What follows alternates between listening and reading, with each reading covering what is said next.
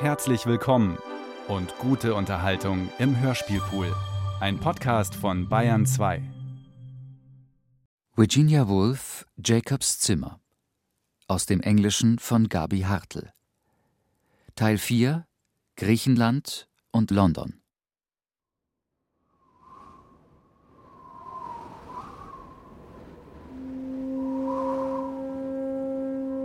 Archer ist morgen schon in Gibraltar.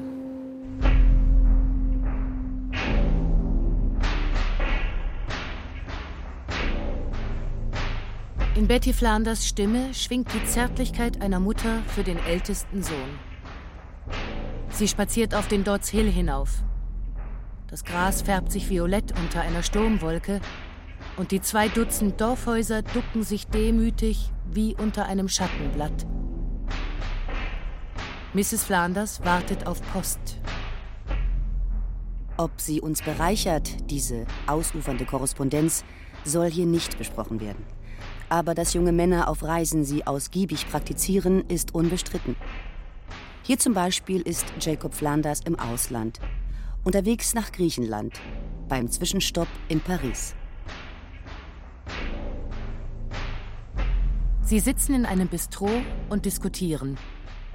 Ein runder Marmortisch voller Kaffee und Weinflecken. Malison, der kleine glatzköpfige Maler, spricht sehr schnell und ist offensichtlich betrunken. Na, fertig mit dem Brief an deine alte Dame? unterbricht Cruttenden den Redefluss. Die Frage ist an Jacob gerichtet, der sich eben dazugesetzt hat. In der Hand einen Brief für Mrs. Flanders bei Scarborough, England. Sie flachsen und trinken und nehmen sich gegenseitig auf den Arm. Und nichts davon schreibt Jacob an seine Mutter. Auch nicht, was passiert, nachdem sie gezahlt haben und weiterziehen über den Boulevard Raspail. Hier eine andere Szene. Die Zeit, etwa 11 Uhr morgens. Der Ort, ein Atelier. Der Tag, Sonntag. Ich sag's dir, Flanders.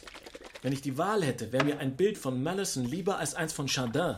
Und das will was heißen. Er drückt auf das Ende einer ausgemergelten Farbtube. Ihr habt schon ein ganz schön angenehmes Leben. Einfach den ganzen Tag lang machen, was ihr wollt. Und trotzdem ist das eine blöde Kunst, Crittenden. Jacob geht quer durch den Raum und nimmt ein Buch in die Hand. Während Cruttenden weiter plaudert, stellt er ein Bild auf einen Stuhl. Das ist eine gute Arbeit. Ach, das ist Jahre alt. Du bist ein ziemlich guter Maler, wenn du mich fragst. So, schon besser. Viel besser. Miss Jenny Carslake, blass, sommersprossig, dekadent, betrat das Zimmer. Als Tochter eines Kirchenmannes war sie das schwarze Schaf der Familie, und die Briefe ihrer Mutter pflegten immer sonntags an ihr Gewissen zu appellieren, pünktlich wie Kirchenglocken. Ginny ihrerseits appellierte an Cruttenden, dass man doch wie immer an diesem Tag einen Ausflug machen solle, und warf ihm mit einem Augenaufschlag in Richtung Jacob einen fragenden Blick zu. Flanders? Klar, der kommt mit. Oder? Nach Versailles? Und das ist also Versailles. Ginny lehnt sich weit über das Wasserbecken. Cruttenden hält sie fest um die Taille, sonst würde sie reinfallen. Sie ist so begeistert, wie ein kleines Mädchen. Endlich tun ihr die Fische den Gefallen und fressen ihre Krümel.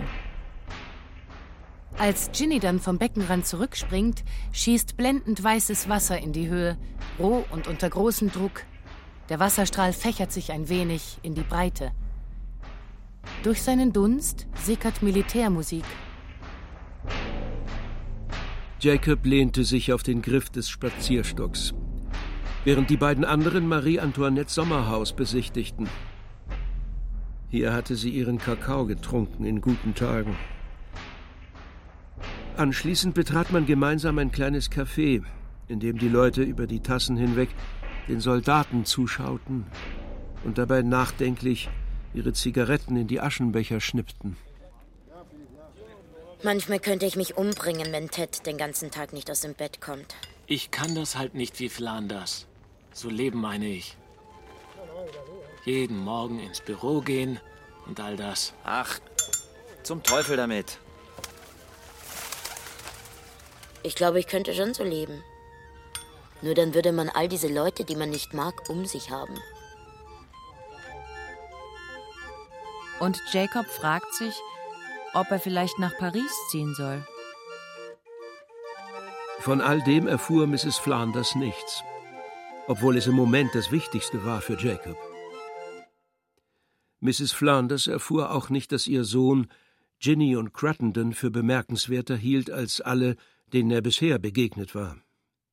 Wie hätte er auch wissen können, wie sich ihr Leben entwickeln würde, dass Cruttendon sich später auf Obstgärten spezialisierte und darum nach Kent umzog, dass seine Frau, für die er all dies getan hatte, mit einem Romancier durchbrennen würde, dass Jenny Carslake sich, nach ihrer Affäre mit dem amerikanischen Maler Le Fanu, mit italienischen Philosophen abgab und dann in dortigen Pensionen wohnte, wo sie junge Engländer aufs Merkwürdigste ins Vertrauen zog. Es war nicht so, dass Jacob meinte, er müsse etwas verbergen vor seiner Mutter. Er konnte nur seine eigene Erregung selbst nicht verstehen. Und diesen Zustand in Worte zu fassen, das versuchte er gar nicht erst. Typisch Jacob. Mrs. Jarvis faltet den Brief zusammen und schaut Mrs. Flanders an, die auf dem Küchentisch ein Kleid zuschneidet. Auf jeden Fall scheint es ihm sehr gut zu gefallen da. Und Mrs. Jarvis dachte an Paris. Sie saß mit dem Rücken zum Fenster, das offen stand, denn die Nacht war mild. Eine ruhige Nacht. Der Mond schien gedämpft, und der Apfelbaum stand absolut reglos da. Mir tun die Toten nicht leid. Die haben endlich Ruhe. Und wir machen den ganzen Tag lang überflüssige Dinge, ohne zu wissen warum. Es ist so wunderbar mild heute Abend. Gehen Sie nie raus um die Uhrzeit? Seit Jahren nicht mehr. Aber gut, ich komme ein Stückchen mit.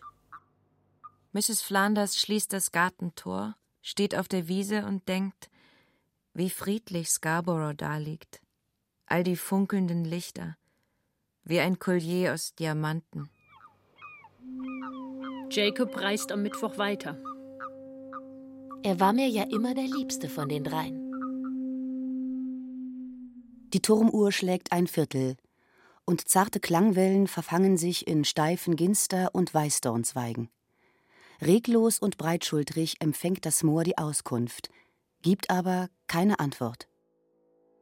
Nur die Stimmen von Mrs. Flanders und Mrs. Jarvis schweben noch eine Weile über dem römischen Lager, als sie selbst schon fort sind. Das Mondlicht zerstört nichts. Das Moor nimmt alles auf. Wasser tropft von einem Vorsprung wie Blei, wie eine Kette mit dicken weißen Gliedern. Der Zug schnellt in die steile grüne Wiese. Jacob sieht rotgestreifte Tulpen und hört Vögel singen. Italien. Ein Automobil, voll besetzt mit italienischen Offizieren, rast über die flache Straße und bleibt lange auf gleicher Höhe mit dem Zug. Staub wirbelt auf. Jacob sieht Bäume, die durch Weinreben miteinander verschnürt sind, wie Vergil sagt. Da ein Bahnhof. Wie dramatisch die Abschiedsszenen. Die Frauen in hohen gelben Stiefeln und diese Jungen mit den gedrehten Locken. So merkwürdig bleich. Höher und höher fährt der Zug. Auf jedem Hügel stehen spitz zulaufende Bäume. Atemberaubende weiße Dörfer drängen sich auf Felsvorsprüngen. Jeder Gipfel hat seinen weißen Turm, unter dem ein makelloser Tropfen hängt. Ganz bestimmt kein Land, in dem man spazieren geht nach dem Dinner. Nirgendwo Wiesen, die Hügel dicht voll mit Olivenbäumen und die Erde dazwischen ist schon jetzt ganz trocken verklumpt, obwohl erst April ist. Nein, alles ist wild hier in Italien und kahl und exponiert. Und überall schwarze Priester auf der Landstraße. Aber egal. Mit 100 Pfund in der Tasche zu reisen ist herrlich. Und wenn das Geld ausgeht, läuft man halt zu Fuß. Leben kann man von Brot und Wein. Auf jeden Fall kommt Rom dran, wenn man mit Griechenland durch ist. Die römische Kultur ist sicher nicht so groß wie die griechische. Aber vielleicht hat Bonne mir auch Mist geredet. Trotzdem wird man ihm berichten und dann einen Essay schreiben über die Zivilisation mit ein paar kräftigen Seitenhieben gegen den Premierminister. Im Stil von Gibbon. Merkwürdig die Vorstellung, dass man nach zwei Tagesreisen im Herzen Italiens ist. Dass verstreute Villen unter Olivenbäumen auftauchen, Hausangestellte, die Kakteen gießen und schwarze Kutschen zwischen bombastischen Säulen. Alles ist flüchtig und doch fast zu privat, um es dem Fremden zu zeigen. Es gibt auch unberührte Hügel, wo nie jemand hinkommt.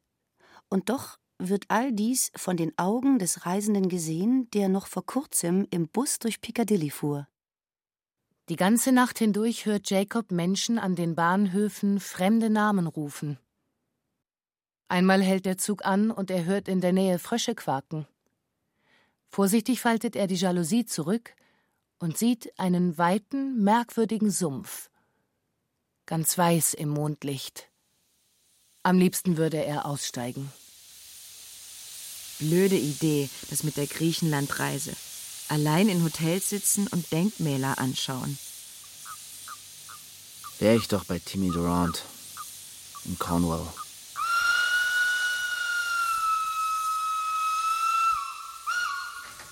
Aber da wird es langsam hell. Draußen im ersten Licht ein Jäger mit Gewehr. Und wie unglaublich muss erst der Parthenon sein. Er streckt den Kopf aus dem Fenster und der Fahrtwind schlägt ihm hart ins Gesicht. Wie nervtötend, dass mindestens 25 Leute aus dem Bekanntenkreis auf Anhieb etwas Schlaues zu Griechenland sagen können und man selbst die ganze Zeit nicht weiß, was man eigentlich empfinden soll. Jacob macht sich frisch im Hotel und zieht los, um Patras zu erkunden. Erst folgt er den Tramschienen eine Meile stadtauswärts, dann eine Meile stadteinwärts. Er trifft scharenweise auf Truthähne, auf Eselsherden und verläuft sich in den kleinen Seitenstraßen. Er sieht Werbeplakate für Korsetts und Maggi-Suppen. Kinder treten ihm auf die Füße. Es stinkt nach ranzigem Käse. Und er ist heilfroh, als er plötzlich per Zufall vor seinem Hotel herauskommt. Unter den Kaffeetassen liegt eine alte Daily Mail, die er liest. Aber was soll er nach dem Dinner machen? Kein Zweifel, es wäre viel schlechter um uns bestellt ohne unsere große Begabung zur Illusion. Im Alter von zwölf Jahren, wenn die Puppen nicht mehr interessant sind und die Dampfloks kaputt, wendet die freigesetzte Fantasie sich Frankreich zu oder Italien, aber ganz bestimmt Indien. Unsere Tanten waren in Rom und jeder hat einen Onkel, der zuletzt in Rangoon gesehen wurde. Der Arme, er kommt nicht mehr wieder. Und die Gouvernanten setzen den Griechenland-Mythos in die Welt. Da, ein idealer Kopf, die pfeilgerade Nase, die Locken, die Augenbrauen, das ist angemessene männliche Schönheit. Auch der Körper ist wichtig bei den Griechen, nicht nur das Gesicht. Erst liest man Xenophon, dann Euripides. Und irgendwann, mein Gott, was für ein großer Moment, erscheint uns das alles als wahr. Der griechische Geist, das griechische Dies, das griechische Das. Glaubst du, irgendwer weiß, was die Griechen wollten? Eine Illusion. Keiner außer uns. Wir sind die Besten. Und auf sowas basiert die ganze Bildung bei uns. Furchtbar ist das. Da muss man doch was gegen machen.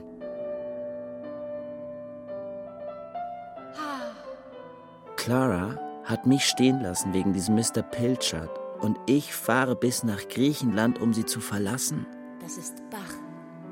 Die ganze feine Gesellschaft mit ihrer Abendgarderobe und dem hohlen Geplauder. Wie schön, Mr. Flanders, dass Sie da sind. Wieso überfällt einen manchmal so eine Düsterkeit? Cruttendon denkt, das kommt, weil wir an nichts mehr glauben. Tun wir aber eigentlich. Man muss ins Parlament kommen und gute Reden halten. Irgendwas stimmt nicht mit der Idee vom britischen Empire. Und ob man Irland wirklich die Unabhängigkeit geben soll? Keine Ahnung. Was schreibt die Daily Mail zu dem Thema? Kann man der Daily Mail überhaupt trauen? Jacob schaut sich nach etwas anderem zu lesen um und seufzt. Seine Stimmung ist so abgrundtief düster, dass man meinen könnte, sie hätte in ihm gelauert, um ihn bei der erstbesten Gelegenheit zu überfallen. Ein merkwürdiges Phänomen bei einem Mann, der alles so sehr genießt, der nicht sonderlich analytisch ist, aber furchtbar romantisch, wie Bonamy in diesem Moment denkt, in seiner Wohnung in Lincoln's Inn. Er verliebt sich bestimmt in so eine Griechin. Hauptsache gerade Nase. Denn Bonamy liest einen Brief, den Jacob aus Patras geschrieben hat. Bonamy, der die Frauen nicht lieben kann und der jetzt, wie so oft, über Jacobs Wesen nachdenkt. Jacob, der so ganz anders ist als er selbst. Romantisch eben, was ihn in Verbindung mit seiner Naivität immer wieder in unmögliche Situationen bringt. Aber, seufzt Bonamy, er hat etwas an sich. Etwas, das. Denn er mag Jacob mehr als irgendwen sonst. Jacob ging zum Fenster, die Hände in den Hosentaschen. Er sah drei Männer in Röcken, Schiffsmasten und geschäftige wie müßige Menschen der unteren Klassen, die entweder herumschlenderten oder energisch die Straße entlang liefen oder in Gruppen zusammenstanden und wild gestikulierten. Dass sie ihn nicht beachteten, war nicht der Grund seiner düsteren Stimmung, eher die tiefe Überzeugung, dass nicht nur er selbst einsam war, sondern alle Menschen. Doch am kommenden Tag, auf dem Weg nach Olympia, als der Zug sich um einen Hügel schlängelt, sind die Bäuerinnen zwischen dem Weinlaub zugange, und alte Männer nippen ihren süßen Wein auf den Bahnhöfen. Jacobs Stimmung ist immer noch verhangen, doch hätte er nie erwartet, es so unglaublich schön zu finden, allein zu sein. Weit weg von England und allem.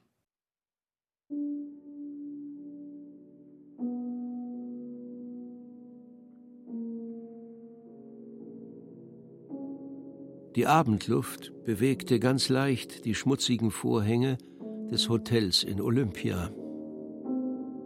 Ich liebe einfach jeden. Vor allem die Armen. Die Bauern da, die abends mit ihrer Last nach Hause kommen. Alles ist so weich, so unbestimmt und sehr traurig. Aber alles hat etwas zu bedeuten dass man einfach alles lieben muss, denkt sie, als sie da steht. Mit der praktischen Tschechow-Ausgabe in der Hand, verschleiert in Weiß, am Fenster des Hotels in Olympia. Was für ein schöner Abend.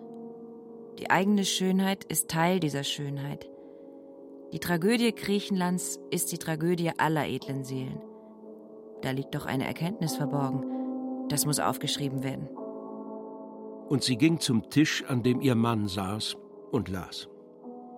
Evan Williams sagte nichts Grobes, Banales oder Dummes, als er sein Buch zumachte und zur Seite legte, um für die Suppenteller Platz zu machen, die nun vor ihnen auf den Tisch gestellt wurden. Nur seine tief liegenden Hundeaugen und die schweren bleichen Wangen drückten seine traurige Überzeugung aus, dass er niemals all das erreichen würde, was, wie er wusste, der Mühe wert war. Alles scheint so viel zu bedeuten. Doch mit dem Klang ihrer Stimme ist der Bann gebrochen. Sie vergisst die Bauern und denkt nur noch eines: Wie schön sie doch ist. Zum Glück hängt ein Spiegel an der Wand, sie blickt hinein. Ihr Mann, der dies sieht, denkt, wie schön sie doch ist. Ein wichtiges Erbe, diese Schönheit, das man respektieren muss.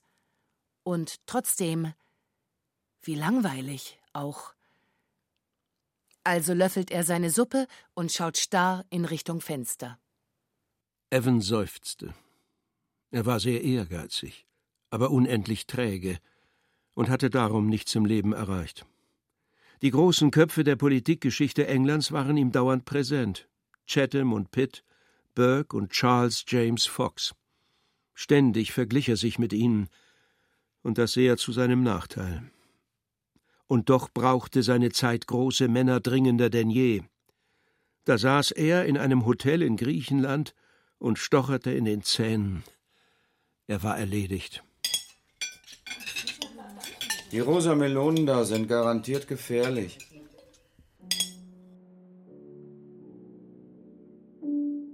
Die Tür öffnete sich und ein junger Mann in grau kariertem Anzug betrat den Speisesaal. Aha, ein englischer Junge auf Reisen. Gefährlich, aber wunderschön. Sandra reagiert schnell, denn nie würde sie ihrem Mann in Anwesenheit eines Dritten eine Antwort versagen. Aber Evan kennt das natürlich und bewundert sie, weil er es schön fände, auch einmal eine Affäre zu haben. Aber wie soll das gehen bei der Körpergröße? Na gut, Napoleon war auch nur 1,60. Aber die Masse. Und wenn man sich partout nicht in Szene setzen kann, versucht man Affären besser erst gar nicht. Also wirft er die Zigarre in den Aschenbecher, geht auf Jacob zu und fragt ihn mit gewinnender Offenheit, ob er gerade aus England kommt. Und als sie rauchend auf der Terrasse hin und her schlenderten, wie hätte er die Zigarre dieses Mannes ablehnen können, fragte ihn Mrs. Williams, ob er schon das Theater bei Mondlicht gesehen habe, ob er Griechisch im Original lese. Hier erhob Evan sich leise und ging hinein. Dann fragte sie, wenn er eine opfern müsse, ob es die französische oder die russische Literatur sei. Und jetzt muss ich ihr verdammtes Buch lesen. So schrieb Jacob später an Bonamy und meinte damit ihren Tschechow, den sie ihm geliehen hatte. Es steckt etwas Absolutes in uns, das Einschränkungen verachtet. Und genau das wird in Gesellschaft so arg strapaziert. Man trifft sich zu mehreren in einem Zimmer. Entzückt, sie zu sehen, sagt jemand, und dann Ich mag den Frühling viel mehr als den Herbst, das muss wohl am Alter liegen. Frauen reden immer, immer, immer von dem, was man empfindet. Und wenn sie sich alt nennen, wollen sie, dass man widerspricht. Jacob setzt sich in den Steinbruch, aus dem die Griechen den Marmor für das Theater gebrochen haben. Es ist heiß, wenn man mittags griechische Hügel hochläuft. Gefasst, überlegen, abschätzend, ein wenig melancholisch und gelangweilt in einer heiteren Art, saß er da und rauchte seine Pfeife. Bonamy beschlich immer ein ungutes Gefühl, wenn er Jacob in dieser Stimmung antraf. Er sah dann aus wie ein arbeitsloser Fischer aus Margate oder ein britischer Admiral, und man ließ ihn in solchen Momenten besser in Ruhe. Er war dann nicht mehr zugänglich, sondern uninspiriert und schnell missmutig. Jacob ist schon lange auf und hat sich mit dem Bädeker in der Hand ein paar Statuen angeschaut. Sandra Williams, die schon vor dem Frühstück unterwegs war, auf der Suche nach Abenteuer oder einem speziellen Blickwinkel, Sandra hat Jacob gesehen in einer Blickachse mit dem Hermes von Praxiteles. Sehr zu Jacobs Vorteil. Doch ist er aus dem Museum verschwunden, bevor sie ein Wort an ihn richten konnte. Eine Dame von Welt reist selbstverständlich mit mehr als einem Kleid im Gepäck, und wenn Weiß zu den Morgenstunden passt, ist ein sandiges Gelb mit violetten Punkten nebst einem schwarzen Hut und einer Balzac-Ausgabe vielleicht angemessen am Abend. Derart hatte sich Sandra auf der Terrasse inszeniert, als Jacob zurückkam. Sehr schön sah sie aus. Mit gefalteten Händen blickte sie sinnend drein und wirkte, als lausche sie ihrem Gatten. Wirkte auch, als beobachte sie die Bauern, die mit Hölzern beladen den Hügel hinabkamen. Sie wirkte, als bemerke sie, dass der Hügel von blau zu schwarz überging. Sie wirkte, als wisse sie zwischen richtig und falsch zu unterscheiden. All das kam Jacob in den Sinn, und er bemerkte, wie unendlich billig seine Hosen aussahen. Er schlug die Beine übereinander. Aber er sieht so unglaublich vornehm aus. Alles scheint so viel zu bedeuten.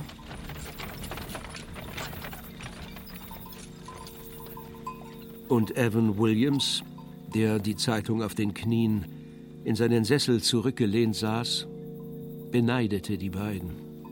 Das Einzige, was ihm zu tun bleibt, ist sein Buch über Chathams Außenpolitik bei Macmillan herauszubringen. Und er verwünscht dieses üble kleine Gefühl, das heiß in ihm aufsteigt, die Eifersucht, die er verdrängt zu haben glaubte. Er handelt sofort. Kommen Sie mit nach Korinth, Flanders. Jacobs Antwort kommt als eine Erleichterung. Oder besser, er ist beeindruckt von Jacobs zupackend direkter, wenn auch schüchterner Art, mit der er sagt, dass er sehr gern mitkommt nach Korinth. Und Evan Williams denkt noch, wie gut dieser Bursche sich für die Politik eignen würde.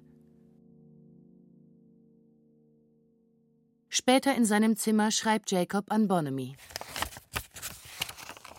Ich habe vor, den Rest meines Lebens jedes Jahr einmal nach Griechenland zu fahren. Nur so kann man der Zivilisation entkommen. Was das schon wieder heißen soll. Denn Bonamy sagt nie etwas Ungeschicktes.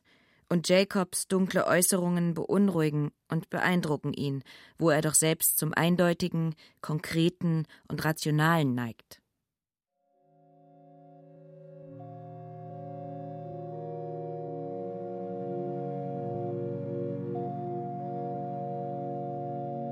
Es gab nichts Schlichteres als Sandras Geplauder auf dem Abstieg von der Akro Korinth. Sie lief auf dem schmalen Pfad und Jacob schritt neben ihr auf dem unwegsamen Gelände aus. Sie wurde mutterlos im Alter von vier. Und der Park war riesig.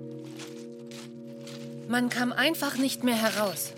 Natürlich gab es die Bibliothek und den lieben Mr. Jones. Ich bin immer in die Küche gelaufen und habe mich dem Butler auf den Schoß gesetzt. Er hätte sie beschützt, schießt es Jacob durch den Kopf. Wie gefährlich für ein kleines Mädchen. Und wie offen sie redet. Ganz anders als die anderen Frauen. Clara oder die Carslake, wie hieß sie nochmal mit Vornamen? Auch wenn die immer so natürlich tun. Er ist selbst überrascht, wie gut er die Spielregeln beherrscht, wie offen man einer Frau gegenüber sein kann und wie viel er dabei über sich selbst erfährt. Auf der Straße wartet Evan mit dem Wagen. Sie fahren Hügel hinauf und wieder herunter, und Jacob sitzt schweigend in einer Ecke des Wagens. Die Faust so festgeschlossen, dass die Knöchel ganz weiß sind und die Härchen auf dem Handrücken hochstehen. Sandra sitzt ihm gegenüber, aufrecht, wie eine Viktoria, die sich jederzeit in die Lüfte erhebt. Herzlos. Was nicht stimmt. Nichts im Kopf. Was auch nicht stimmt. Und Evan beneidet sie. Und als es abends Zeit war, sich zurückzuziehen, bemerkte Jacob, dass er zum ersten Mal nicht an Bonamy schreiben konnte. Dabei hatte er Salamis und Marathon gesehen. Aber Bonamy war einfach zu merkwürdig. Und er beschloss, alleine nach Athen zu fahren.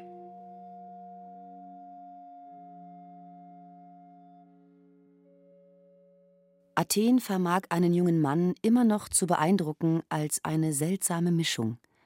Mal wie eine Vorstadt, mal unsterblich. Die gelben Säulen des Parthenon sind den ganzen Tag fest auf der Akropolis verankert. Und abends, wenn die Schiffe im Hafen von Piräus Salut feuern, klingelt eine Glocke. Und die Frauen wickeln ihre schwarzen Socken zusammen, die sie im Schatten der Säulen stricken, rufen ihre Kinder und marschieren hinunter zu ihren Häusern. Und die immense Bestimmtheit, mit der die Säulen dort stehen, mal weiß, mal gelb, mal rot bei bestimmtem Licht, drängen einem Gedanken an Dauer auf. Eine Dauer, die unabhängig ist von unserer Bewunderung. Der Parthenon wirkt, als könne er die ganze Welt überdauern. Jacob lässt sich treiben in der Stadt. Und als er am Mittwoch die Akropolis besteigt, ist sein Kopf voll mit Gedanken über die Zivilisation, deren Probleme die alten Griechen so beeindruckend lösen konnten. Doch für uns heute sind sie keine Hilfe. Das alte Griechenland ist Geschichte, der Parthenon ein Ruinenfeld. Und trotzdem ist er hier. Jacob setzt sich, schlägt sein Buch auf und beginnt zu lesen. Nach einer Seite blickt er auf. Wieso regiert man Staaten nicht, wie sie regiert werden sollten? Die Touristen stören ihn. Er steht auf und geht zum Erechtheum, wo er die Göttin betrachtet, die das Dach stützt. Sie erinnert ihn an Sandra Williams. Er ist verliebt.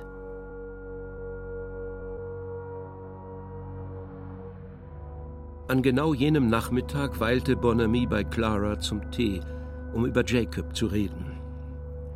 Sie saßen im sonnigen Morgensalon, während draußen die Drehorgel sanft dudelte, der Wasserwagen langsam rollend den Gehweg besprühte und die Kutschen leise klingelten. All das Silber und der Chins, die braunen und blauen Teppiche, wie die Vasen voll grüner Zweige, waren mit vibrierenden gelben Streifen überzogen. Man plauderte und sagte nicht viel. Das alles ist nicht der Rede wert. Bonamy beantwortete ruhig die ihm gestellten Fragen und war zunehmend erstaunt über Claras kraftloses Dasein, das in einen weißen Satinschuh gepresst zu sein schien.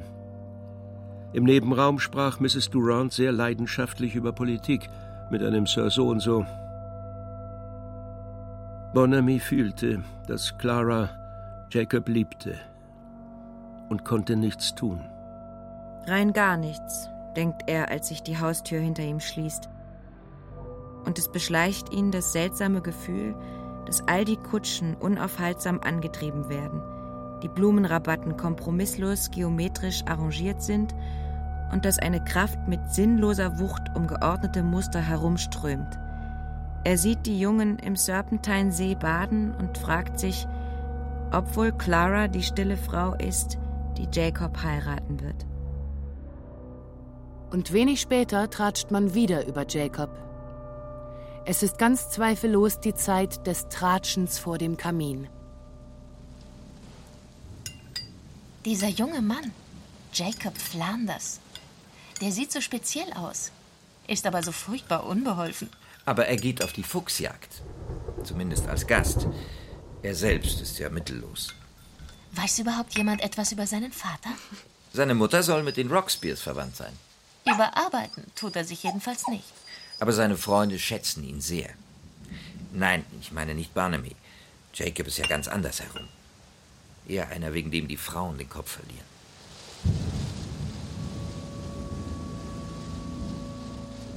Und so ging es ewig weiter. Doch wie lange die Tratschenden auch tagen mochten und ihr Opfer ausstopfen wie eine aufgeschwemmte Gänseleber, ein endgültiges Urteil fällten sie nie.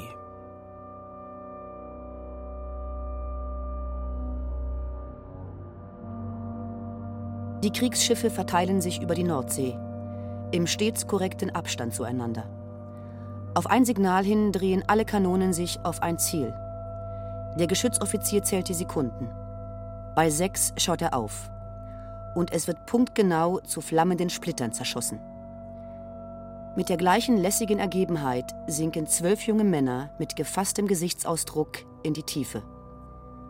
Sie ersticken gemeinsam, ohne zu klagen. Und die Maschinen werden perfekt beherrscht. Wo sind die Männer? Wo sind die Kanonen? General Gibbons Blick schweift durch den Salon. Auch Mrs. Durant schaut sich um. Doch sie sehen nur gut gekleidete Menschen, wie immer sonntags um diese Zeit. Und Clara betritt den Raum nur, um zu sehen, ob ihre Mutter sie braucht. Sie geht wieder, denn sie sprechen über Deutschland bei den Durants während Jacob in Athen über die Hermesstraße läuft.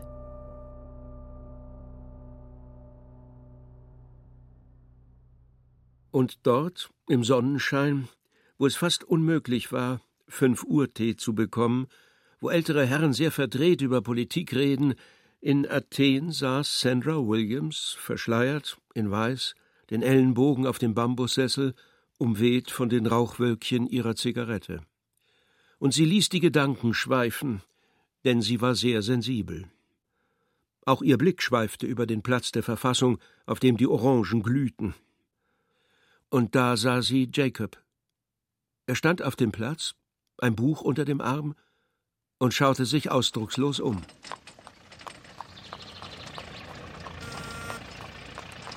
Ganz schön kräftig ist er.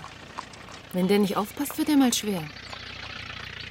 Wahrscheinlich ist er auch bloß ein schlichtes Gemüt. Guck mal da hinten. Der junge Mann. Dieser Flanders. Wo denn? Ich sehe ihn gar nicht. Da, hinter den Bäumen. Jetzt ist er weg. Wir treffen ihn bestimmt noch einmal.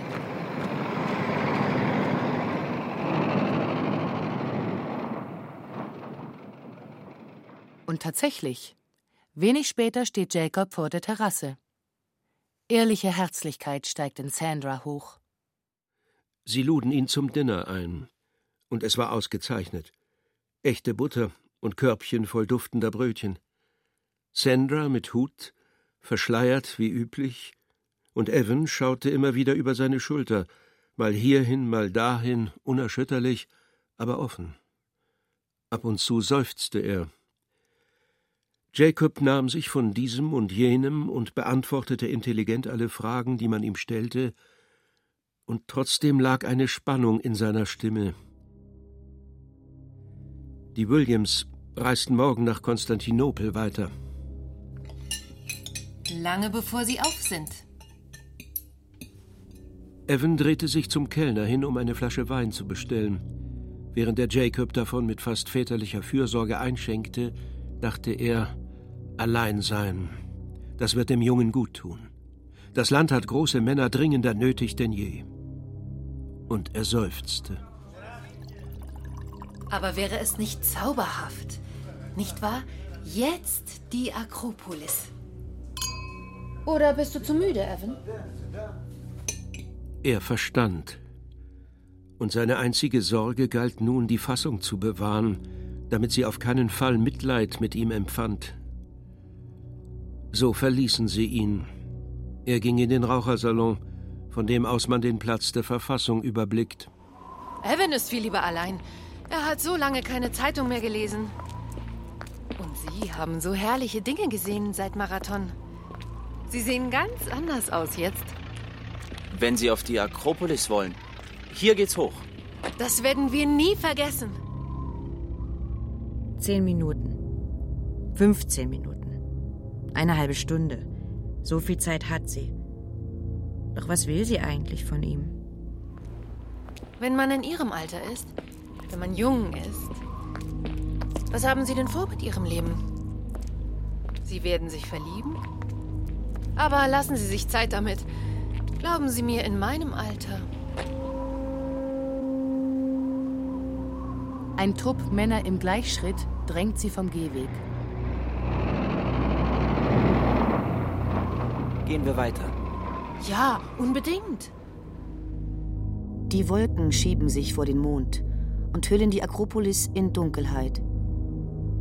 Die Wolken werden dichter, Dämpfe verfestigen sich, die wehenden Schleier verharren auf der Stelle und sammeln sich. Wir werden uns auch in London sehen. Ganz bestimmt. Es war jetzt stockdunkel in Athen. Nur die leicht transparenten, roten Streifen entlang der Straßen waren zu sehen und die Palastfassade, kadaverhaft im Widerschein des elektrischen Lichts. Die Molen ragten ins Meer, markiert von wenigen Pünktchen, die Inseln waren nichts als Klumpen mit ein paar Lichtern. Das griechische Festland ist dunkel. Und irgendwo bei Euböa muss eine Wolke die Wellen berührt und sie entladen haben. Die Delfine kreisen tiefer und tiefer in die See. Der Wind ist jetzt sehr heftig und rast über das Marmarameer zwischen Griechenland und der Ebene Trojas. Der Wind saugt Sand und Staub auf in Albanien und der Türkei und bombardiert glatte Kuppeln von Moscheen. Die steifen Zypressen neben den Grabsteinen der Moslems ächzen. Hier. Mein Buch. Bitte nehmen Sie es. Es sind die Gedichte von John Donne. Sandras Schleier wirbeln um sie herum.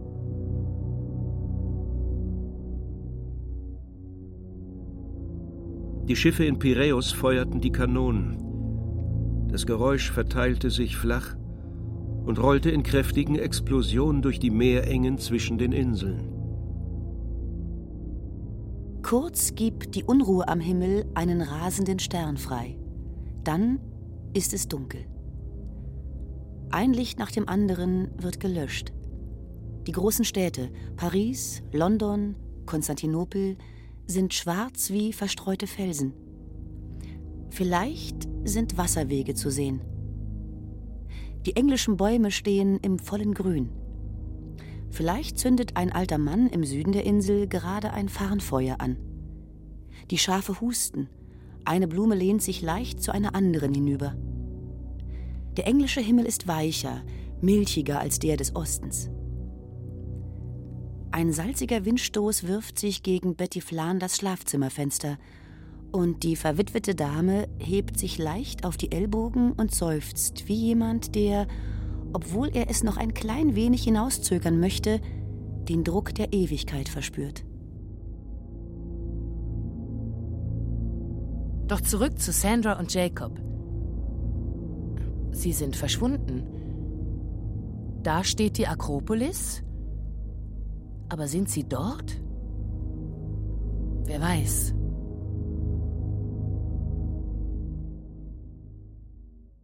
Später schläft Jacob sehr tief und fest, auch wenn der Wind heftig an den Läden zerrt. Daran sieht man, dass er noch ein junger Mann ist. Fragen nach dem Wieso und Warum stören ihn nicht.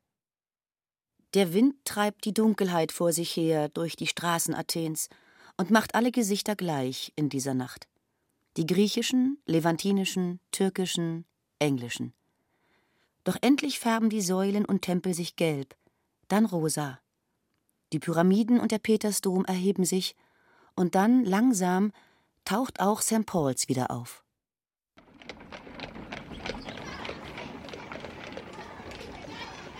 Die Saison ist in vollem Gang. Bonamy ist sarkastisch. Wegen Clara Durant in ihrem weißen Satinschuh.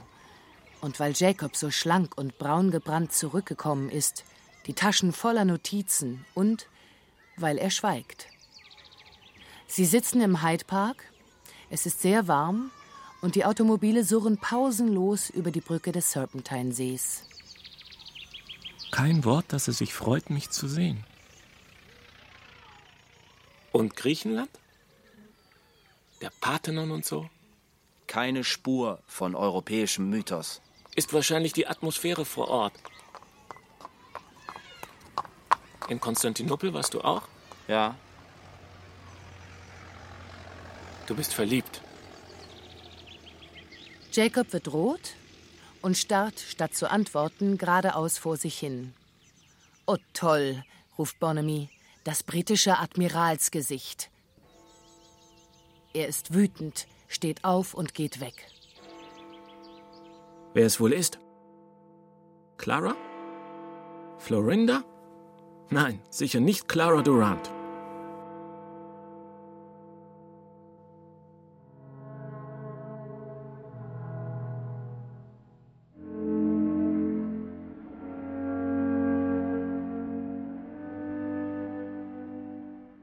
Derweil führt Clara den Terrier spazieren oder sie schenkt der Gesellschaft zu Hause Tee aus. Sie hat Sehnsucht nach Jacob und leidet, denn er hat sie noch nicht besucht. Florinda sitzt im Café Veray und wartet auf ihren Verehrer. Die Tür öffnet sich, das Gebrüll der Regent Street tost herein, unpersönlich, gnadenlos. Da ist der Verehrer Er nimmt sein Glas. Wie Jacob, denkt sie.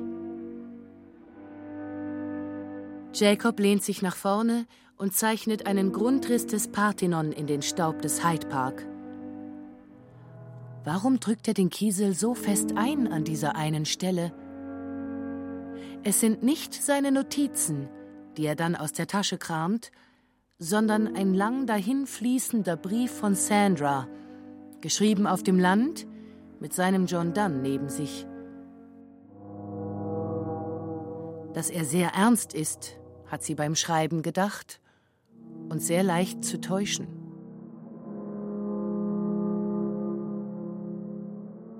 Big Ben schlägt fünf und Nelson empfängt den Salut.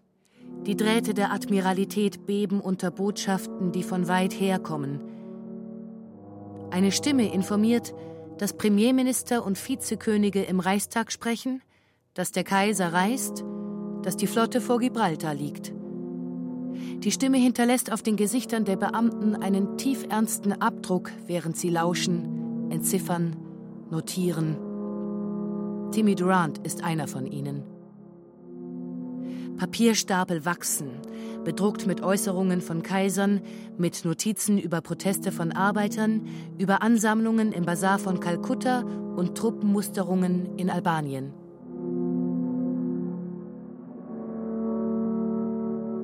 Die Stimme spricht klar und deutlich an einem quadratischen Tisch. Nur ein Mann sitzt da und schreibt etwas auf ein bereits bedrucktes Blatt.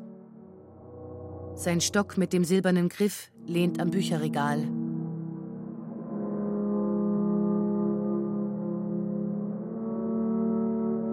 Jacob steht auf und verlässt den Hyde Park.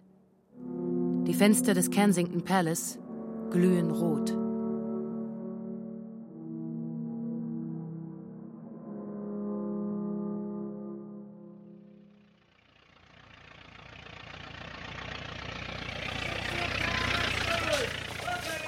Das Gesicht kenne ich doch. Wer war das nochmal? Ach, genau. Jacob Flanders. Wie groß der ist. Imposanter junger Mann. Byrons Werke habe ich ihm geschenkt. Er geht auf ihn zu. Aber Jacob wechselt die Straßenseite und Reverend Andrew Floyd zögert. Verpasst die Gelegenheit. Wenig später, im Automobil unterwegs zur Oper, sitzt Clara neben Mrs. Durant. Sie zuckt zusammen. Da steht Jacob. Wer? fragt die Mutter scharf und lehnt sich nach vorne. Doch da ist niemand. Sind das Kanonen? fragt sich Betty Flanders im Halbschlaf. Sie steht auf und geht ans Fenster, das von dunklen Blättern umrahmt ist. Nein, das ist zu weit weg. Es ist das Meer. Und wieder hört sie von weitem das dumpfe Geräusch.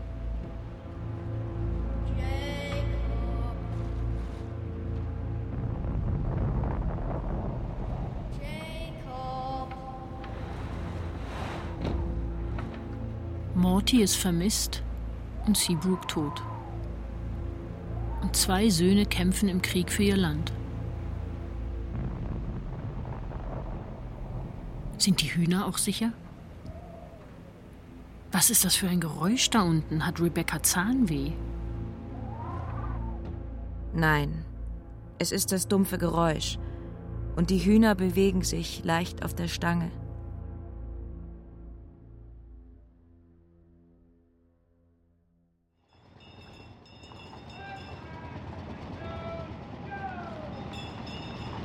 Er ist einfach abgefahren und hat überhaupt nichts vorbereitet. Die Briefe liegen offen hier rum und jeder kann sie lesen. Was hat er denn gedacht? Dass er zurückkommt?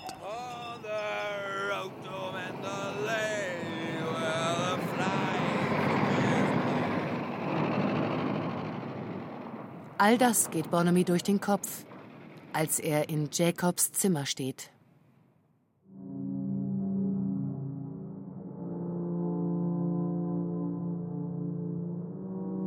Das 18. Jahrhundert hat etwas Spezielles. Die Zimmer sind gut geschnitten, Die Decken hoch und über der Tür, ins Holz geschnitzt, prangt eine Rose oder ein Ziegenbockschädel. Selbst die Paneele im Himbeerton heben sich ab. Bonamy findet eine Rechnung für einen Jagdausflug. Bezahlt, wie es scheint. Da sind Sandras Briefe. Mrs. Durant gibt eine Party in Greenwich. Lady Roxbier erhofft sich die Freude. Reglos ist die Luft in einem leeren Zimmer.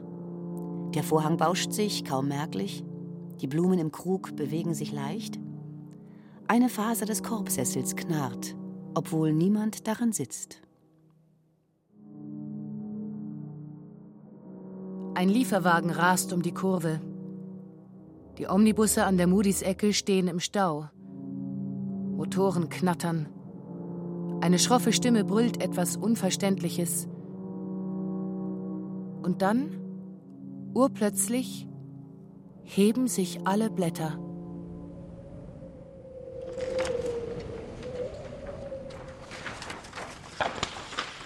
Jacob, Jacob. So ein Durcheinander. Und was soll ich mit denen machen? Da steht Betty Flanders. In der Hand Jacobs alte Schuhe.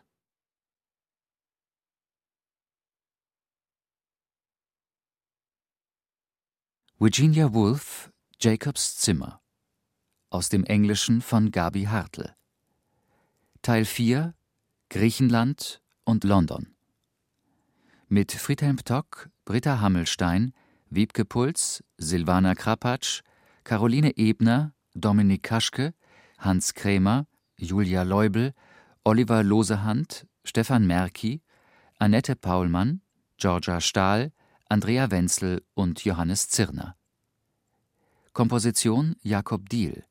Bearbeitung Gabi Hartl. Ton und Technik Markus Huber, Susanne Herzig, Jean Schimczak. Regieassistenz Stefanie Ramp, Jasmin Scheffler. Regie Katja Langenbach. Produktion Bayerischer Rundfunk 2012. Redaktion Katharina Agathos. Jede Zeit ist Hörspielzeit.